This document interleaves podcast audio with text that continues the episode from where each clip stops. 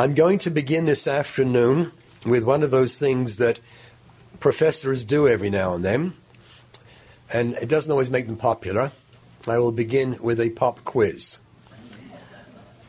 I knew you'd like that. Who invited this guy to come back as frequently as he does? A pop quiz for you. And you can follow through. It's 10 questions. They're all true or false questions. You can follow through. Well, I don't think they'll be too hard. Let's see how we do. The pop quiz is on one particular subject that I'd like to cover with you this afternoon. Question number one true or false? The law of Moses is abolished. True or false? You can jot it down in your memory or whatever. Question number two Christians may disregard the law of Moses. Is that true or is it false? Number three, again a true false question. The law of Moses came from Moses and not from God. The law of Moses came from Moses and not from God. True or false?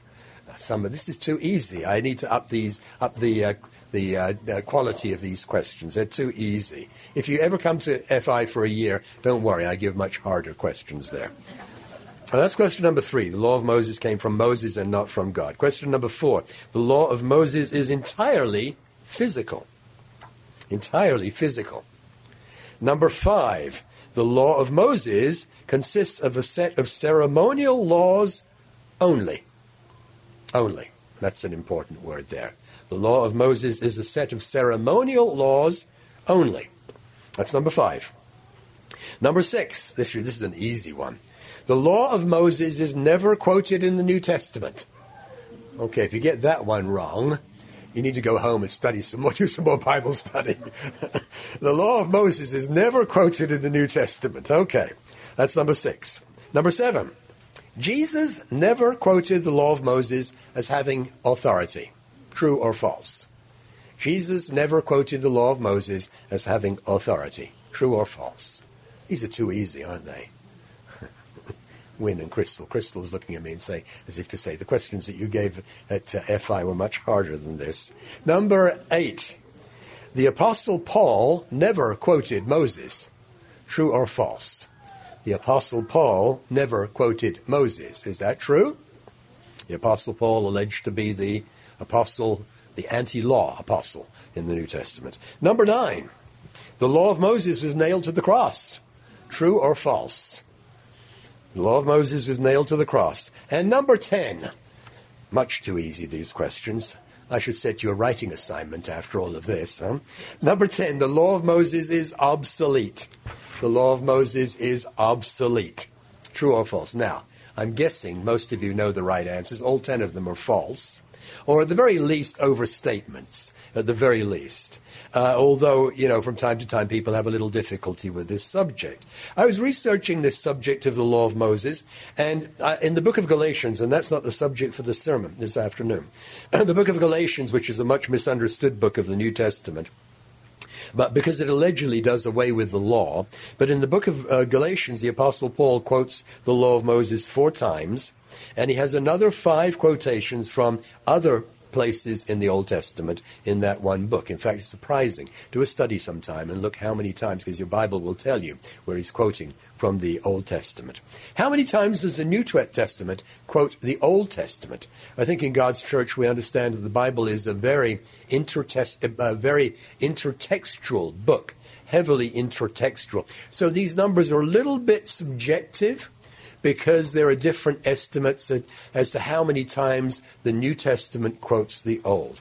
According to one source, Christianity.stackexchange.com, I don't even know who publishes that one, but they say there are 302 direct quotations, 493 allusions, and a further 138 possible allusions for a total of 933 933 uh, allusions and quotations according to that source. Uh, Wikipedia. Now, Wikipedia, we know, is always the last word on everything. Uh, I'm told they don't allow students to quote Wikipedia in their term papers in a lot of the colleges and universities now. So um, I'm going to forfeit my A here. According to Wikipedia, there are 283 direct quotations in the New Testament out of the Old. I think that actually might be a little bit on the low side. Um, lots of quotations, as I think we realize, we understand this. And if you go to the internet and you look at this subject, it is frankly lots of chaff and little wheat. If you look at this question, what about the law of Moses? Should Christians give any heed to it? Is it important? Is it in effect? In what, in, in, in, if so, in what way is it in effect?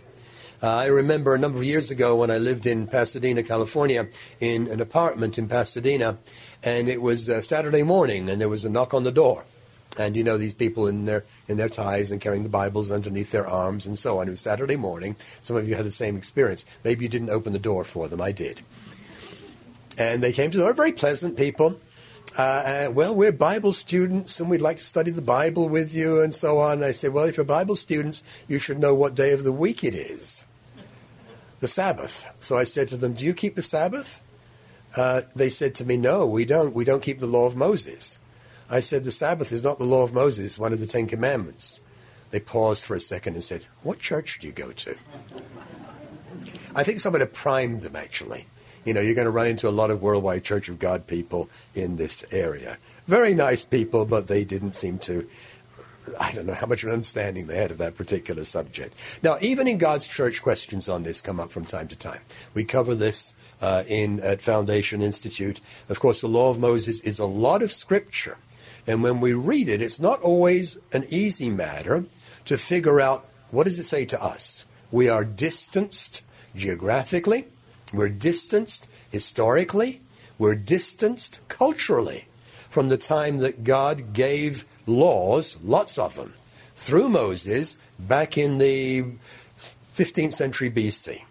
15th century BC. And uh, like I say, questions even come up in the church from time to time. Let's begin in the New Testament, and we're going to go back and forth a little bit. Let's begin in 2 Timothy chapter 3. 2 Timothy chapter 3 and I think you may recognize and anticipate where I'm going here. 2 Timothy chapter 3 and verses 16 and 17. This is the famous declaration about uh, the inspiration of the Bible. 2 Timothy 3, verse 16, Paul wrote to Timothy, All scripture, all scripture is given by inspiration of God. God breathed, is what it says in the Greek. All scripture is God breathed and is profitable for doctrine, for reproof, for correction, for instruction in righteousness. We could comment a lot about all of that. It's interesting how Paul points to the Word of God and talks about its purpose. That the man of God may be complete, thoroughly equipped for every good work. Very famous couple of verses.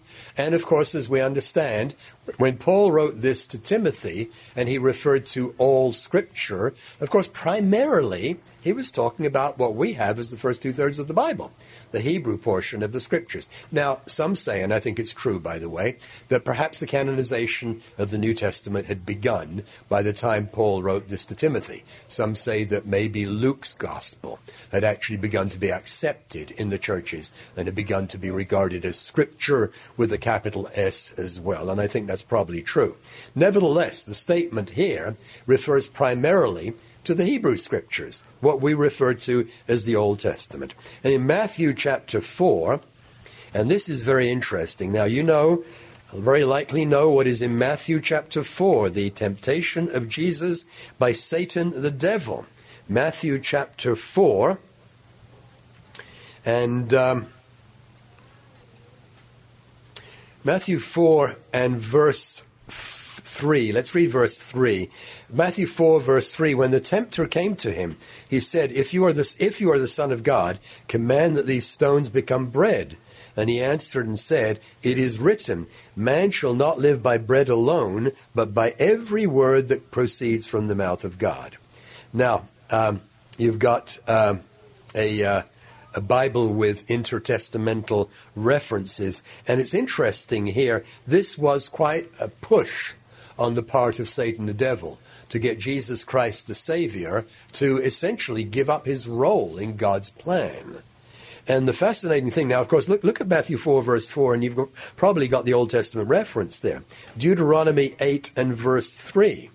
What's interesting about this whole chapter is that when this theological discussion took place, it was more than that. It was a very serious attack by the adversary against the Savior. Uh, and uh, as this took place, as you read through it, Jesus, in fact, quotes the law of Moses three times. It's three times, all three of the quotations, as he rebuts the arguments from Satan the devil. All three come out of the law of Moses. Um, he takes him up to on the pinnacle of the temple. If you are the Son of God, throw yourself down. Verse 6 For it is written. And Satan quotes one of the Psalms. He quotes it out of context, of course. And then in verse 7, Jesus again quotes from the book of Deuteronomy You shall not tempt the Lord your God. And then the trump card, so to speak, all these things I will give you if you will fall down and worship me. And Jesus said to him, Away with you, Satan. It is written, You shall worship the Lord your God, and him only shall you you shall serve. All three of these rebuttals from Jesus are actually out of the book of Deuteronomy. Isn't that interesting? Three times he uses the law of Moses to rebut the arguments of Satan the devil. All right, so we're talking about the law of Moses. And we're going to take a look at some of the uh, some of the scriptures in the law of Moses this afternoon and ask ourselves, okay, what does this mean for me, for you? We are Christians. This is the 21st century. We live in the United States of America. We're geographically distanced. We're historically distanced. We're culturally distanced from the law of Moses. How are we to read it? What does it mean for us? Many churches will say simply, the Ten Commandments are in effect, the law of Moses is abolished. I'm told that even the Seventh day Adventists take a position similar to that. In God's church, our position is a little bit different. But what is our position? First of all, let's begin defining the law of Moses in the context into which the law of Moses came. The law of Moses was an integral, integral part of what we refer to as the Old Covenant. Now, of course, when it was formed between God and Israel uh, back at Mount Sinai, there was nothing old about it. It was actually quite new. You know, this was the first time that God had entered into a covenantal arrangement with an entire nation. Let's turn back there to Exodus 24. Exodus chapter 24 and verses 7 and 8. Because this is the theological context, so to speak, for the law of Moses. Exodus 24 is a very important chapter. Exodus 24 and verse 7. Then he, Moses, took the book of the covenant. That phrase, the book of the covenant, many uh, scholars believe that that's these four chapters, Exodus 21 through 24. I think they generally exclude Exodus 20, which is the Ten Commandments. The Book of the Covenant is often believed to be these four chapters. Now, of course, it wasn't a book, it was a scroll. We think of a book in like we have books, but it was on the form of a scroll. But he takes this document, the Book of the Covenant, and he read it in the hearing of the people. And they said, All that the Lord has said, we will do and be obedient. It's quite a commitment. It's a big commitment will do what God says. So they are, in fact, formally entering into a covenant type of relationship with God here. Verse 8 Moses took the blood and sprinkled it on the people and said, Behold, the blood of the covenant. Behold is a very important word. Look, this, because it was important what took place here. This is formalizing legally the agreement between God and Israel. The blood of the covenant which your Lord has made with you according to all these words. Covenants are sealed with blood. So the sprinkling of the blood there formalizes it. A covenant is a solemn agreement between two parties in which party A says, I will do this, and party B says, I will do this. And then we enter into a covenant. Most of us have entered into, ever, ever looked at the wording of your uh, mortgage documents?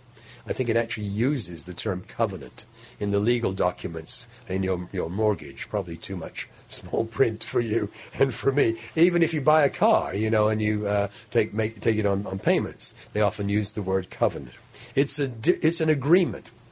Here we've got an agreement between God and Israel and we refer to it as the Old Covenant. Now, the interesting thing about it, and the thing that actually makes it a little bit difficult even to cover this particular subject, is that the, the, Old, the Old Covenant, with its law of Moses, which it encompasses, is designed to cover everything. It's a body of laws that are designed to cover everything, everything, in principle, for a physical nation, just about everything. And it's a big body of laws, isn't it? We've read them. There are laws of warfare. There are laws of property rights and boundaries. There are laws about marriage and the family. There are laws of basic hygiene. There are laws of money. Uh, interesting laws. Laws about tithing. Laws about how to keep the Sabbath. Laws about farm animals. Holy days, of course. And it's interesting that the uh, holy days section in the law of Moses is given from God through the priests in the book of Leviticus. There's a reason for that, of course. There is, of course, then ceremonies, washings, and animal sacrifices. And when people talk about the law of Moses, they often think first about the ceremonies and the washings and the animal sacrifices, and then they make, sometimes I've seen overgeneralized statements about the law of Moses. The ceremonies and the washings and the animal sacrifices are not the totality of the law of Moses. There's a whole lot more to it than that. Now, even the ceremonies and the washings and the animal sacrifices, even that is a section of the Bible that we can learn from. We perhaps don't turn to that quite as readily as we turn to, you know, 1 Corinthians chapter 1 that we heard about in the sermonette, some of these uh, New Testament scriptures. But there are even things in all of these laws about the animals that God would accept that uh, we can learn from, even though we know that portion really doesn't apply to us in a direct and practical manner. Let's put it that way. Laws for the priesthood, how the priesthood was to conduct itself. And of course, the New Testament refers to the church as a royal priesthood. So even there, it's interesting, and I think we understand this. When we read all of it, there's something we can glean from everything. In principle, everything, all tailored for a physical nation. This is a physical nation that God deals with. Now, we are the church of God, and we are a spiritual nation. The assumption is that we work a little differently. But we'll come to that in a minute. I shouldn't get ahead of myself. Um, I want to show you something here. I think this is interesting. Turn with me to Genesis 26 and verse 5, if you would, please.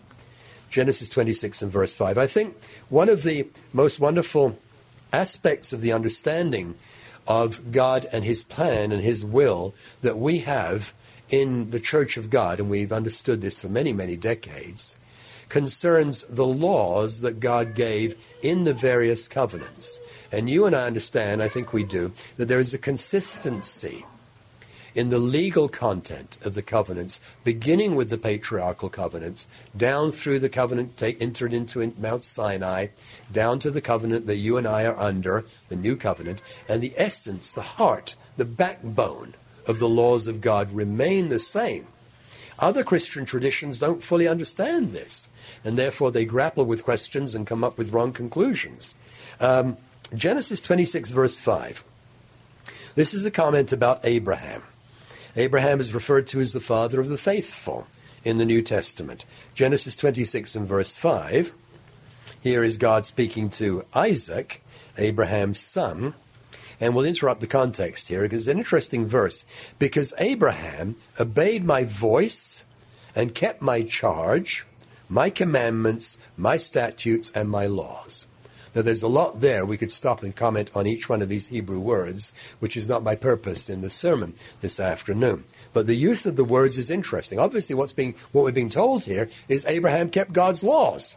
You know, people read the book of Genesis and say there's no evidence that Abraham uh, was a Sabbath keeper. Well, we beg to differ. This says that Abraham kept God's laws. We're not given all of the details. Did he understand every little bit of it as it was later given to uh, Israel through Moses? All of the laws that had to do with that. After all, Abraham was the head of a family, a clan.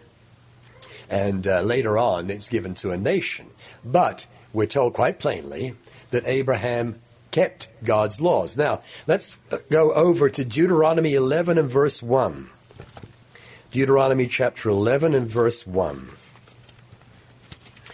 I learned this years after I came into the church. Deuteronomy 11 and verse 1.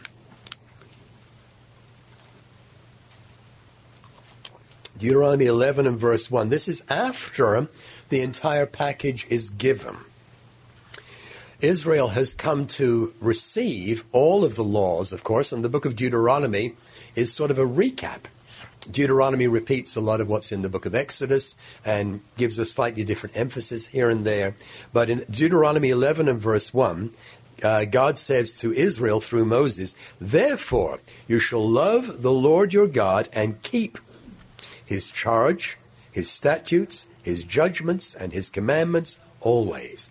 Guess what? The wording in the Hebrew is almost identical to the wording that is used to describe Abraham's obedience back in Genesis 26. It's the same words. It's the same words. In other words, God made it known to Abraham, the father of the faithful. He told him his will, expressed in his law. And then we come down to the event at Mount Sinai when the Ten Commandments are given. And then there are a lot of other laws that come along as well. And by pretty plain biblical declaration, what Abraham received and had to live according to is essentially the same as what gave, God gave to ancient Israel. It's an interesting correspondence.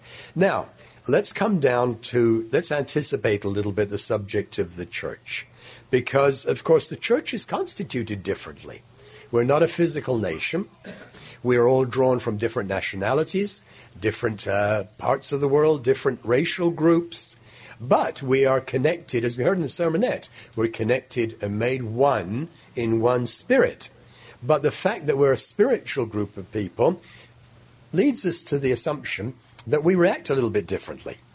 We want to do what's right before God. With Israel, it was sort of carrot and stick very often. You know, you get the carrots dangled in front of you and you get the stick if you misbehave, right? But we, presumably, if we really belong here, we are a spiritual nation and therefore our motivation is to do what's right in God's sight. Nevertheless, to learn what's right in God's sight, we need instruction. All right, let's go forward now. Let's go back, actually. If We've still got our Bibles open at Deuteronomy. Let's go back to Exodus chapter 20. This was the distinction that the JWs didn't understand all those years ago when they came and knocked on my door on a Saturday morning. Exodus 20, verse 1. This, of course, is the Ten Commandments. But the most obvious distinction between the Ten Commandments and the laws of Moses is that the Ten Commandments were unmediated. Exodus 20, verse 1 says, And God spoke all these words, saying, and I'm not going to read all the way through them. There's a lot there, obviously. I think uh, each one of those is sufficient for a sermon of them by itself. I was recently in Fredericksburg. Uh, it took a few days and walking past a Catholic church there, and they've got a big stone uh, monument in front of the church, and I was reading the way the Catholics uh, read the Ten Commandments. The way the, the wording is quite different. Have you ever seen that in front of a Catholic church? They word it differently, especially the fourth commandment. But anyway, that's a bit off the subject. Exodus 21 and verse, uh, well, Exodus 20, 20 and verse 19. Exodus 20 and verse 19. Then they said to Moses, You speak with us, and we will hear but let not God speak with us lest we die. They were scared. Well, because they were a physical nation, and they had their faults and their flaws. We do too, of course. But they were scared because they're in the presence of a righteous God who is perfect in spiritual perfection, who is perfect, perfectly resplendent, and so they say, we don't want to hear anymore. This is frightening us. And so the rest comes through Moses. The laws of Moses are mediated. Exodus 21, verse 1. Exodus 21, verse 1. Now these are the judgments which you shall set before them. Judgments. Uh, an interesting word there. It actually assumes that a kind of a judicial decision has been made. Now, of course, I think we know that the Ten Commandments are, are quoted all over the New Testament. That's an interesting study as well. Have you done a study on that recently? It's difficult to name a New Testament writer who didn't cite the Ten Commandments. In fact, I think it's impossible. Um, but uh, or even so, a few of the books in the New Testament don't make direct reference to the Ten Commandments, but the Ten Commandments are all over the New Testament, of course. But here's the point: so are the laws of Moses. So are the laws of Moses, lots and lots of them. Um, going back in my notes here, uh, the law of Moses for purification, Luke 2, verse 22. Cleansing of lepers, Matthew 8, verse 4. We're not going to follow up on each one of those. The laws of Moses are all over the New Testament as well. Um, and usually the laws of Moses take the following form. And the Lord spoke to Moses, saying, Speak to the children of Israel and say to them. So in some cases it's, and the Lord spoke to Moses and Aaron, saying, Speak to the children of Israel and say to them. In some cases, it's, and the Lord spoke to Moses, saying, Seek to, Speak to the priests and say to them. And of course, there's something to be learned from all of it. There's always something there. But let's remember what happened in Exodus chapter 18, because this is an important key for understanding the law of Moses. In Exodus 18, actually just before the Ten Commandments are given, although no doubt Moses knew them, God made them known to Moses, he'd made them known to uh, Abraham. In Exodus 18, Moses is sitting as judge. Apparently, he begins judging the things going on in the community as soon as the sun comes up. And you get the impression he's still busy as the sun goes down, and it simply gets too dark for him to adjudicate any of the causes that come up. You know, a physical nation has contentions among it. Hopefully, as a spiritual nation, we have a lot less of that, as we heard in the sermonette. But Moses is sitting as judge from daybreak till nightfall, and it's his Moabite father in law who comes to him and actually gives him a very good piece of advice. You're going to wear yourself out. What do you think you're doing here? You can't keep on doing all of this. You need some help. Exodus 18, verse 19. Exodus 18, verse 19. These are the words of uh, Jethro, his father in law. Listen now to my voice. I will give you counsel, and God will be with you. Stand before God for the people so that you may bring the difficulties to God. Yes, you're a judge. Moses is in the position of a judge. And you shall teach them the statutes and the laws and show them the way in which they must walk and the work that they must do. Now, here's, here's where it gets interesting. Moreover, you shall select from all the people able men, such as fear God, men of truth, hating covetousness Wow, if that isn't a description of New Testament Christian character, I don't know what is. And it's interesting, by the way, 10 years ago, as this body of God's people, the Church of God, a worldwide association, was forming, we did uh, word studies on Exodus 18 and verse 21 to look at the meanings of all of these words and phrases, because obviously these are qualifications for leadership of God's people in New Testament times. Men of truth, we must be men and women of truth, hating covetousness. You can't do what you do for money. And place such over them to be rulers of thousands, rulers of hundreds, rulers of fifties, and rulers of tens. So, in a way, we actually get a kind of a precedent for the legal arrangement that we have in uh, this nation today, where you have a Supreme Court and you have lower courts. Verse 22 Let them judge the people at all times. It will be that every great matter they shall bring to you the difficult matters. But every small matter they themselves shall judge, so it will be easier for you. They will bear the burden with you. You're going to wear yourself out, Moses. You need some judges to assist you. Verse 23 If you do this thing, and God so commands you, then you will be able to endure. And all this people will go to their place in peace. So the point that I'm trying to get at here is that there's a system of judges that goes into place as part of the administrative apparatus for the law of Moses. Verse 25. Moses chose able men out of all Israel and made them heads over the people, rulers of thousands, rulers of hundreds, rulers of fifties, and rulers of tens. And presumably this stood, stood, them, stood them in good stead for much of the time as they came down, as they're uh, moving through the desert and getting ready to move into their own uh, land as God gave them, and even when they came into the land. There is a system of judges that goes into place. Now, that's important. Why? Well, because the judges of this physical nation could do certain things. Many of the laws, as we read them, impose penalties. Some of the penalties for violation of the law of Moses even rise to the level of capital punishment. If this happens in the nation, then this individual who did it is to be put to death. Now, this, of course, is one of the keys for understanding the law of Moses. You know, we don't, we don't carry out the death penalty in the church. But where we read something in the law of Moses, and the law of Moses says if this happens, this is serious business, and it's got the death penalty on it. The judgments were to be made. The, uh, much of the law is do this, don't allow that. The judges sometimes worked in cooperation with the priests. You know, the priests uh, examining houses for garments and molds and so on. They also had a role, but they had a role together. It's interesting how you see, when you read through the Old Testament, you see the judges and the priests often working hand in hand and adjudicating some of these things that came up within the nation of Israel. So let's stop and think about, about this. If God told the judges not to permit something, it's something that is offensive to God, right? If God told the judges to get something done, it's something that was right. It's righteousness.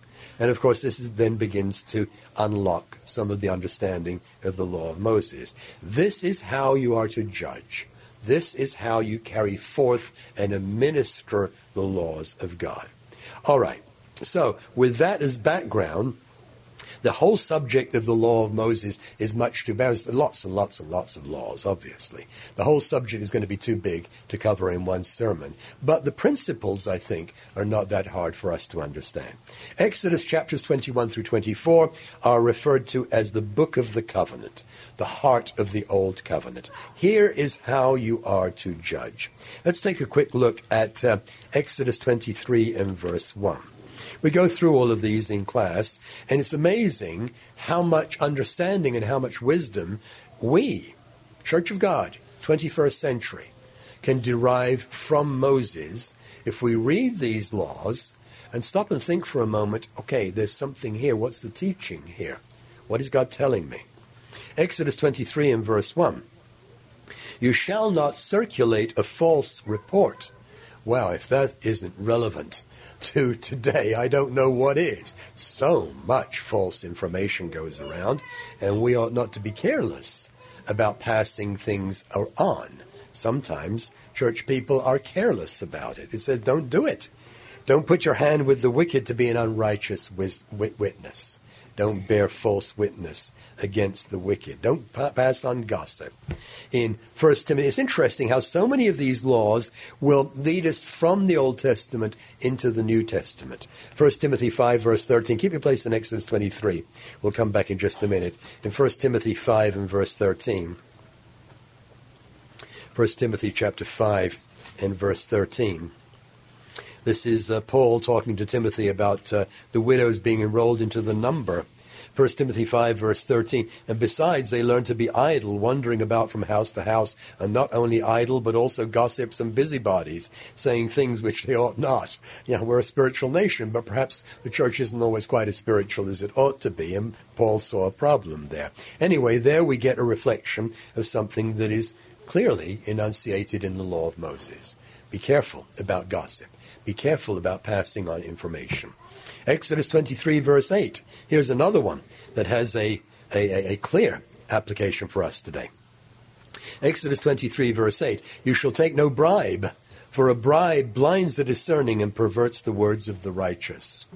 I love to go over the new, news in the morning. I pull out my cell phone. I've recently gone high tech and bit the bullet and bought a newer cell phone, and I get my news from all different sources. And the news is depressing. And the, there was something I was even reading this morning. I forget what it was. Yet another one of the nations where somebody has been accused of taking bribes. I think it was one of the European nations. I don't think it was Latin America. Uh, lots of allegations of bribery from government officials. Take no bribe. A bribe blinds the discerning and perverts the words of the righteous. Now, most of us are not deciding on multi-million dollar, you know, construction projects. Most of us are not in a position, even if we wish to, where we could take a giant bribe of, you know, they talk about huge numbers of, of money. One million dollars somebody took as a bribe for awarding this project to this particular company. Don't take a bribe. However, sometimes most of us run into someone who might want to curry favor with us uh, and uh, flatter. Have you ever had anybody flatter you to try to get their way or offer a big gift? Ministers in the church are cautioned not to take big gifts from people. And the intention is not always a bad thing behind that, but from time to time there is an implicit danger there. Somebody gives you a big gift and then they come back to you a year or two or five years later and say, Look, I did a favor for you. Now you've got to do a favor for me. So the judges were told, Don't do that. There's obviously uh, a lesson there for us. And in verse 9, Exodus 23, verse 9. Also, God says through Moses, don't oppress a stranger somebody who comes in from outside. This would be from someone from another nation, a different tribe. You know the heart of a stranger because you were strangers in the land of Egypt. I love the way it words it there. You Israelites, you know what this feels like. You know what this feels like. So you got somebody who comes in from outside, treat them well. In that ancient society, there weren't a lot of legal protections for somebody who didn't belong nationally, tribally to that nation. So watch out for the strangers. The strangers and the foreigners, look out for them. Now, I want to get a little bit technical at this point and give you a couple of words that are sometimes applied to the different kinds of laws of Moses, where the law says, do this, or simply, don't do this. That's referred to as an apodictic law. How do you spell that? Okay. A P O D I C T I C. A-P-O-D-I-C-T-I-C, an apodictic law. I think that's the correct pronunciation. In other words, an apodictic law is simply do this or don't do this. It doesn't have a penalty attached to it. The other kind of law that we often read in the law of Moses, and elsewhere for that matter, is referred to as a casuistic law. C A S U I S T I C. A casuistic law. And the casuistic law has a penalty attached to it. If this happens, then carry out this penalty.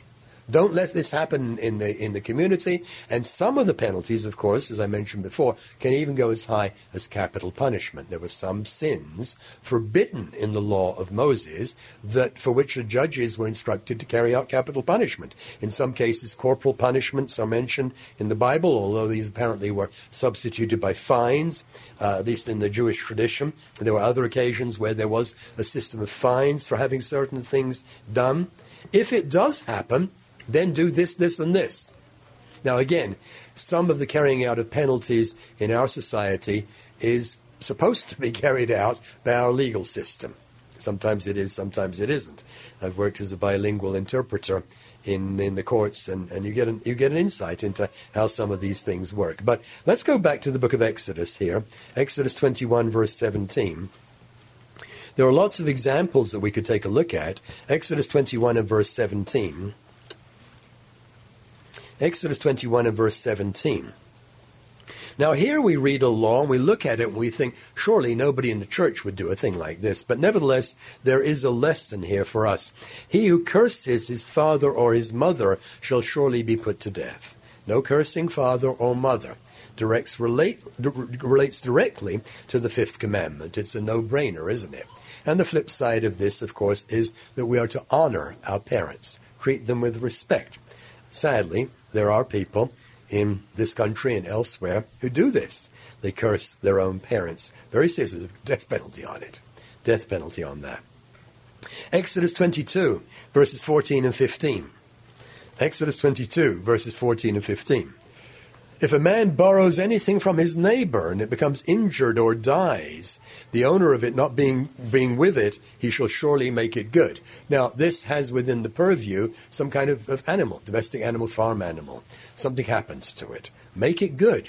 You're responsible. You borrowed it.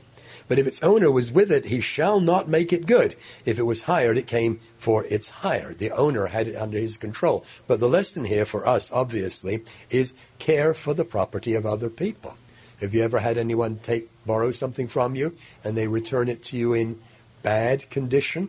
That's happened to me. I can remember an instance where somebody borrowed my car for a length of time, and I, you know, I lent it to this man. It was, it had a tank full of gas, and I got it back, and it was running on vapors, and I lent it clean, and when I got it back, it was filthy. And this was a friend of mine, and I thought, all right, I, I'm not interested in a fight here, but I was a bit disappointed. You know, obviously, there's a Christian principle here for us. We are to care for the property of other people. I think we understand that. Exodus 22, verse 21. Exodus 22, verse 21. We are in the heart of the law of Moses here in these chapters. Exodus 22, verse 21. You shall neither mistreat a stranger nor oppress him, for you were strangers in the land of Egypt. You know how this feels, is the thought here. Look after them. They're vulnerable. They're vulnerable. Verse 22 You shall not afflict a widow or a fatherless child. Um, now, again, this is something that the church tries to do. We have widows in the church and we try to look after them. Uh, we should do that individually as we are able, watch out for them. It's a responsibility that is individual. It's a responsibility that applies to the church. It's also a responsibility that should be there at national level, although you and I have very little control over that. Verse 23. If they afflict, if you afflict them in any way, and they cry at all to me, I will surely hear their cry. That's a living law, brethren. That is a living law.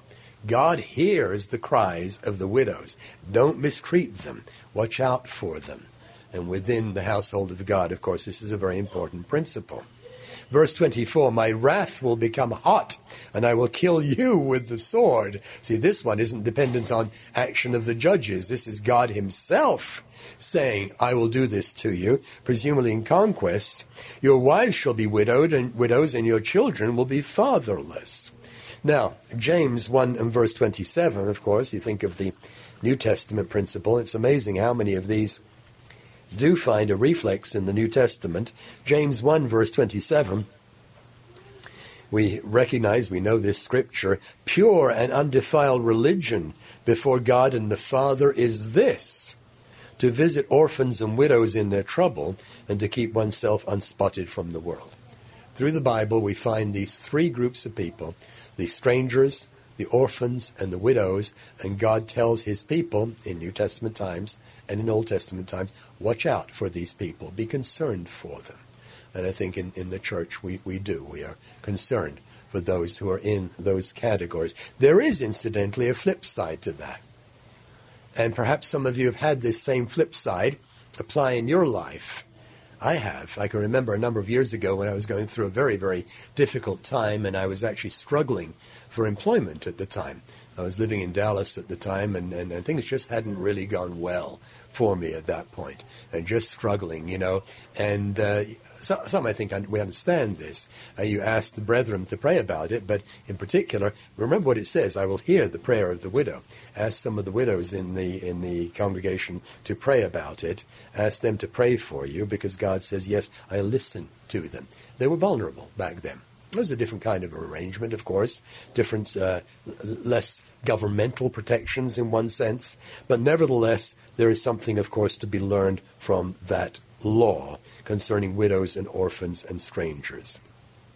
Casuistic laws and a system of punishments capital punishment, fines. It's interesting, by the way, I'll digress here just briefly. When you look at all those laws of Moses and the penalties that could be put in place under the law of Moses, there is something that is conspicuous by its absence.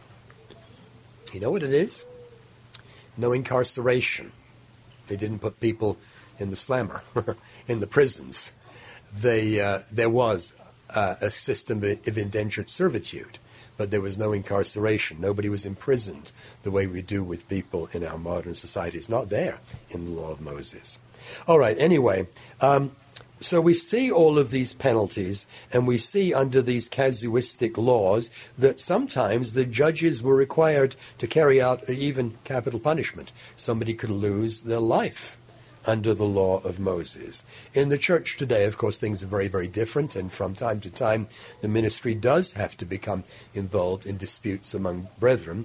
Uh, it's not easy to do, by the way, but these things come up and sometimes they have to adjudicate those things. And from time to time, there may even be a problem in the church, and pastors have to do occasionally what no pastor enjoys doing, telling someone that they are not free to attend services, uh, sometimes for some length of time. But the point I'm making here, of course, is that the church does not function in the same way that a physical nation functions. There are levels of responsibility, the individual level there are things that we may put in place in our lives as a result of reading all of the laws in the Bible. Uh, the New Testament is a book of law as well, by the way. But that's a different subject. The New Testament has lots of do's and don'ts. But the law of Moses has lots of do's and don'ts. So individually, members of the church, male, female, ordained, not ordained, can read these laws and say, okay, this is telling me something. It tells me something about the widows and about the orphans and about looking out for them. The church has a level of responsibility as well with regard to those who are part of the household of God. And there are some other laws that will then apply to the level of government. And we understand God will hold responsible the governments of this world for some of these laws that he put in place that have not been followed properly. Um, Exodus 22. Exodus 22, a couple more examples. Exodus 22, verses 26 and 27. Here's another one that we look at and we say, okay, what does this mean for me? Exodus 22 and verse 26. If you ever take your neighbor's garment as a pledge, return it to him before the sun goes down. If you've ever been in the Middle East, you know it can get very, very cold at night. Really cold, right? um, verse uh, 27 This is his only covering, it is his garment for his skin. What will he sleep in? And it will be that when he cries to me, I will hear, for I am gracious. Who says the law of Moses is harsh and tough? No, sometimes the law of Moses enjoins mercy. Watch out for people. So, okay, where's the, where's the application? It has an application for us as well. And, of course, it places on us a certain measure of judgment. Sometimes we may have to make a judgment, even individually. You owe me money. I demand the money. You told me you'd pay within a year, and you haven't repaid it.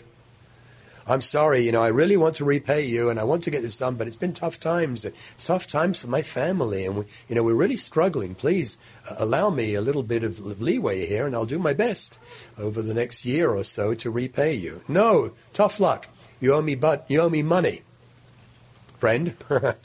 and the only, well, the only thing I've got is my pickup truck but please don't take. Oh, okay, I'll take a pickup truck from you. If you take my pickup truck, I can't do my work and I can't feed my family.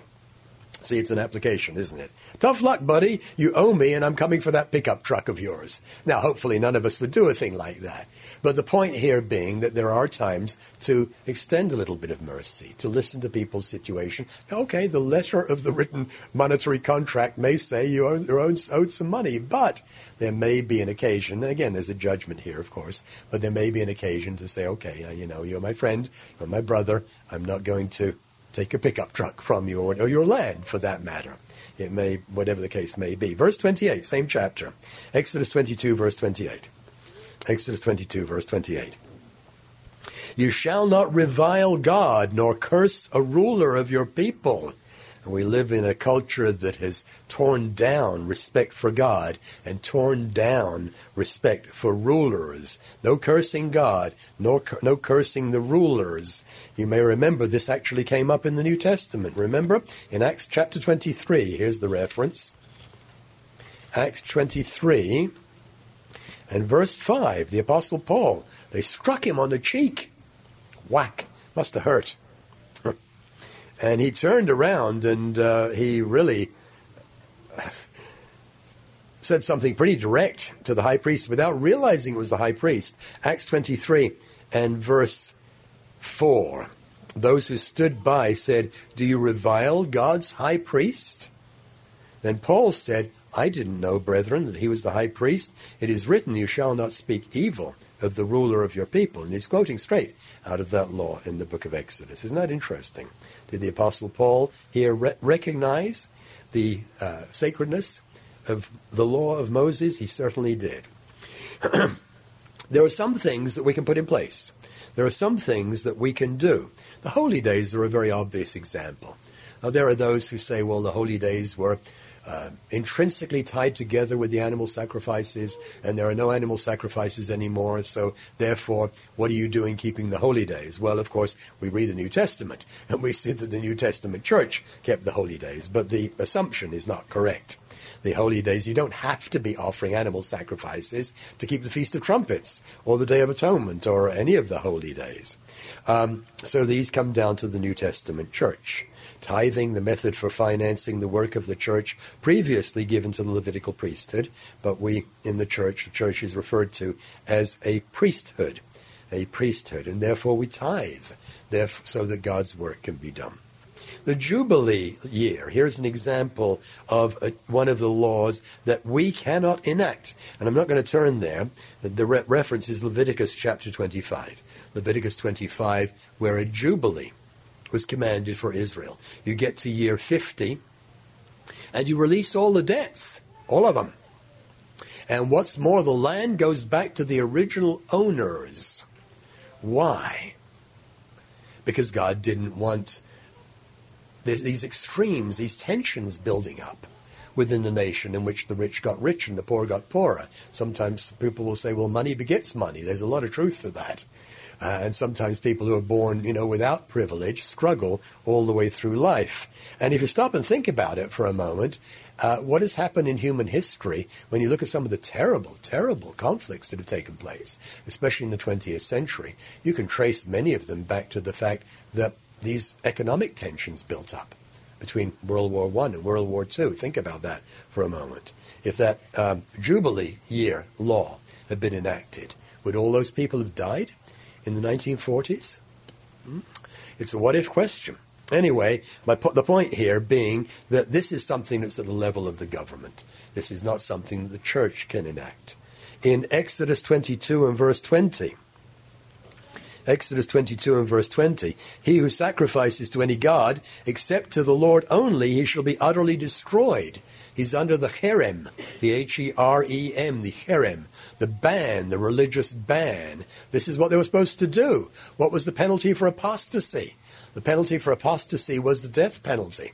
Now, this is December 5th. I don't recommend going around to your neighbors and breaking into their home. No, no, you get the point. All right?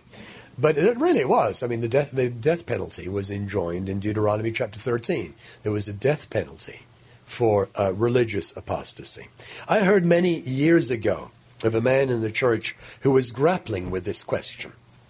And he said, You know, I want to figure out which of the laws of Moses are required of me and which ones are not required of me. And this man, I don't know who it was, but this man suggested going through all of the laws of Moses with two colored pens or, I don't know, Sharpies or whatever, and marking the ones that are in effect with one color, maybe with red, and the ones that are not in effect with another color, maybe blue or maybe the reverse. Uh, and, you know, when you really read some of these laws, you realize it's not quite that simple because some of these laws have a kind of an echo effect. Some of the laws have an echo effect. Here's an example Exodus 21. Exodus 21. The laws are expressed in language that would have made sense for Israel in the 15th century BC and when they came into the land. The direct application, we have to think about it a little bit. We have to use our imaginations. Exodus 21, verse 28. Exodus 21, verse 28. If an ox gores a man or a woman to death, then the ox shall surely be stoned, and its flesh shall not be eaten. But the owner of the ox shall be acquitted. But if the ox tended to thrust with its horn in times past, and it has been made known to his owner, and has not kept it confined, so that it's killed a man or a woman, the ox shall be stoned, and its owner also shall be put to death. The owner had a number of DUIs. Okay? Uh, you know, most of us don't own oxen. Verse 30 If there is imposed on him a sum of money, then he shall pay to redeem his life whatever is imposed on him. Whether it is gored a son or gored a daughter, according to this judgment, it shall be done to him. Uh, the oxen.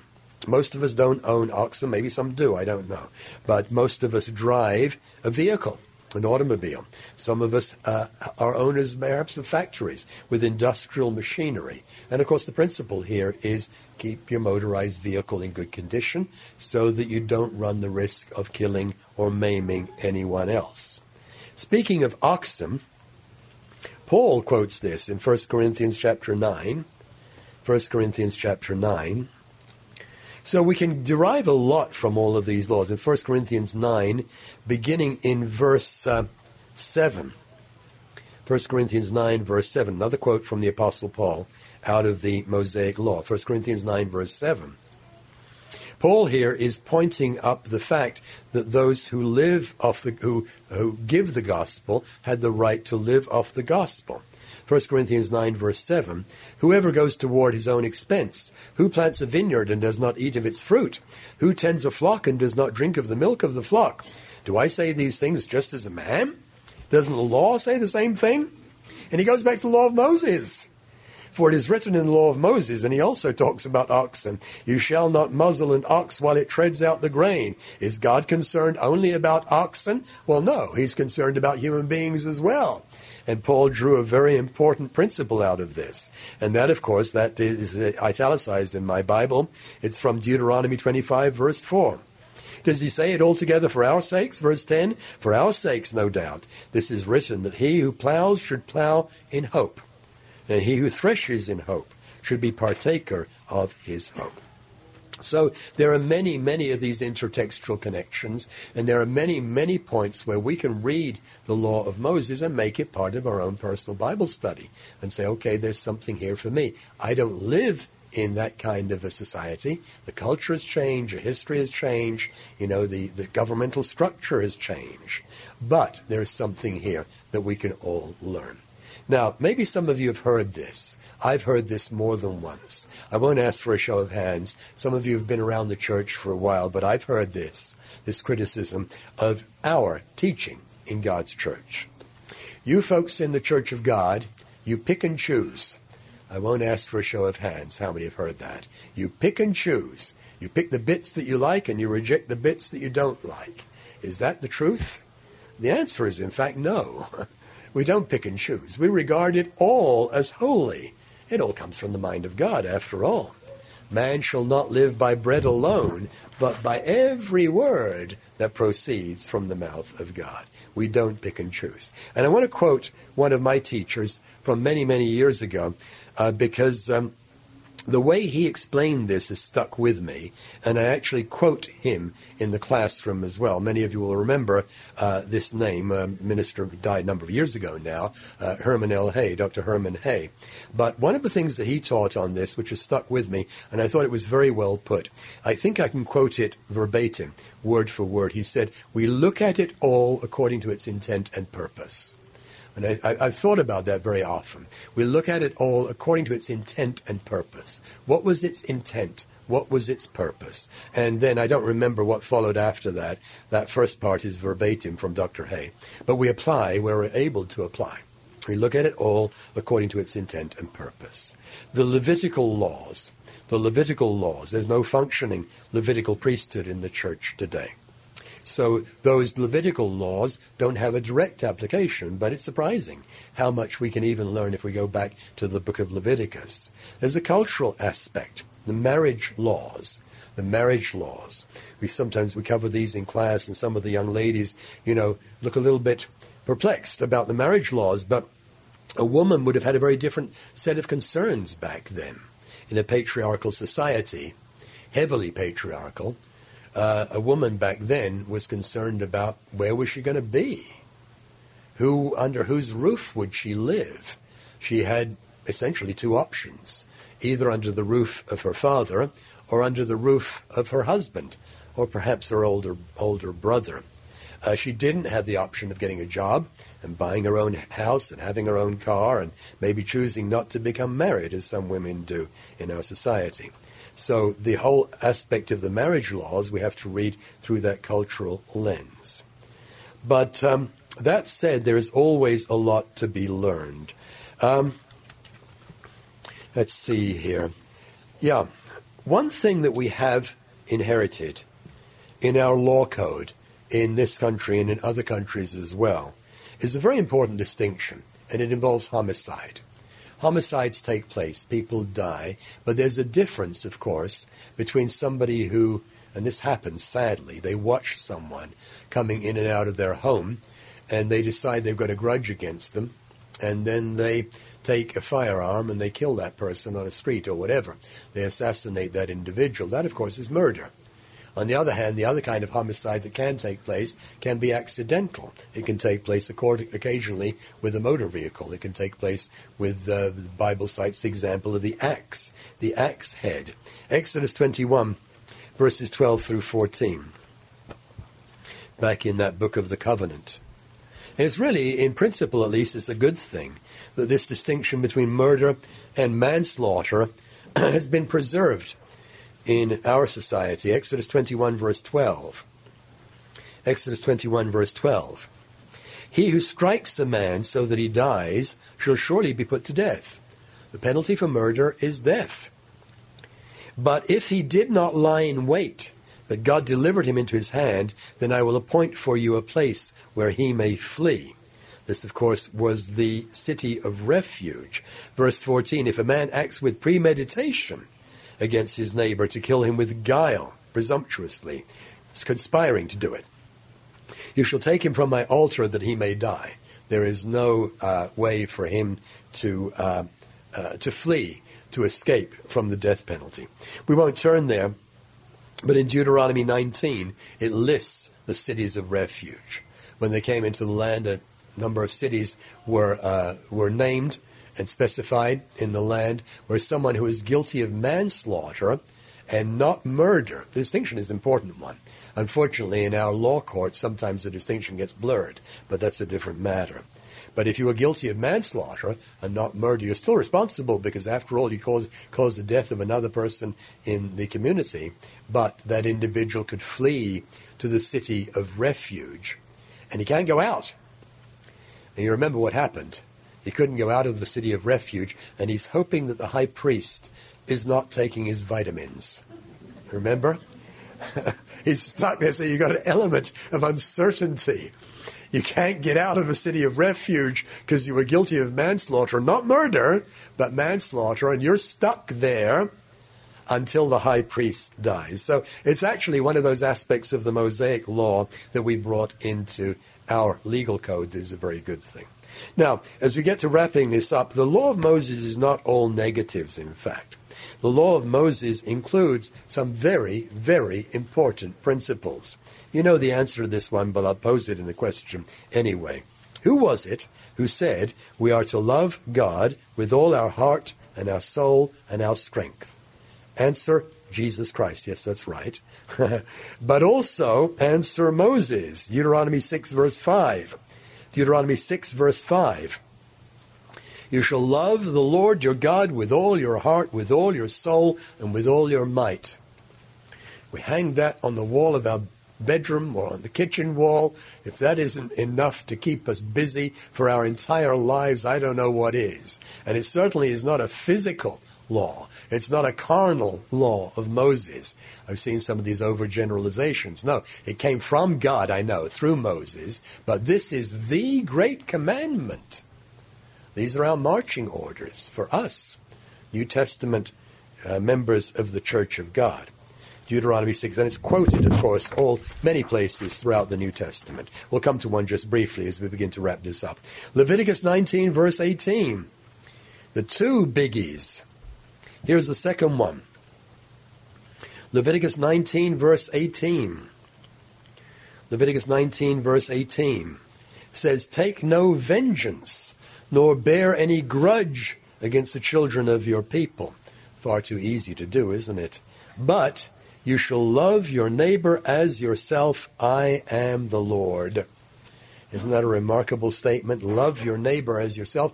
And if we take those two great commandments, and realize that really everything that God requires of us is encapsulated in those two great commandments love God with all your heart and your soul and your mind, with everything in you, and love your neighbor as yourself.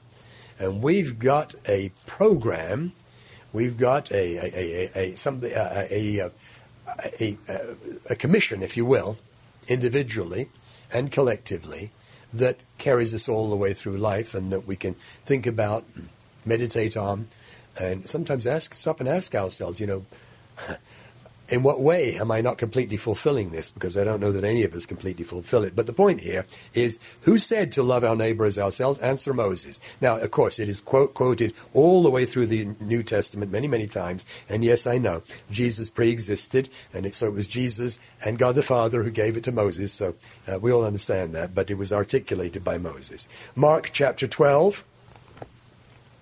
Mark chapter 12, as we begin to wrap this up now. Mark 12 verses 28 through 34, one of the scribes came, and having heard them reasoning together, perceiving that he, Jesus, had answered them well, he asked him, Which is the first commandment of all?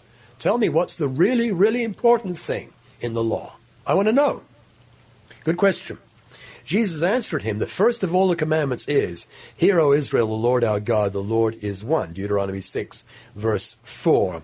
And you shall love the Lord your God with all your heart, with all your soul, with all your mind, and with all your strength. This is the first commandment. So much for us to chew on there and think about. Jesus tells us this is for you if you're really a follower of Jesus. Verse 31. And the second is like it love your neighbor as yourself. There is no other commandment greater than these. The beauty of these two great commandments. Just really uh, tremendous the way these things are expressed. The scribe said to him, Well said, teacher. Wasn't that nice? He gave Jesus an A on his, uh, his term paper. Well said, teacher, you've spoken the truth. There is one God, and there is no other but He. And to love Him with all the heart, with all the understanding, and with all the soul, and with all the strength, and to love one's neighbor as oneself is more than all whole burnt offerings and sacrifices. Yes, absolutely right. Jesus saw that he answered wisely, and he said to him, You're not far from the kingdom of God. You're not far from the kingdom of God. And after that, no one dared question him because you're not far from the kingdom of God if you keep those two great commandments.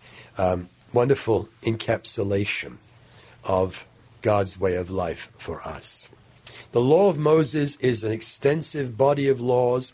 It includes the great commandments. It includes all kinds of things that apply to a community. But we can read them. We should.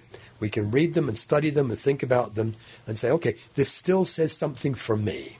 It says something for me. Let's finish it off with Malachi chapter 4 and verse 4. Right at the end of the Old Testament, the last of the prophets, chronologically, Malachi is a bit of a mystery. There are some who say not it's a pseudonym that he didn't actually exist. I don't believe that's true. He may not be mentioned in any other books except the book named for him. But nevertheless, he's got a very important comment here right at the end of the book named for him, the prophet Malachi. Malachi 4, verse 4. Remember the law of Moses, my servant, which I commanded him in Horeb for all Israel with the statutes and judgments. It was good advice from Malachi, and it's good advice for us as well.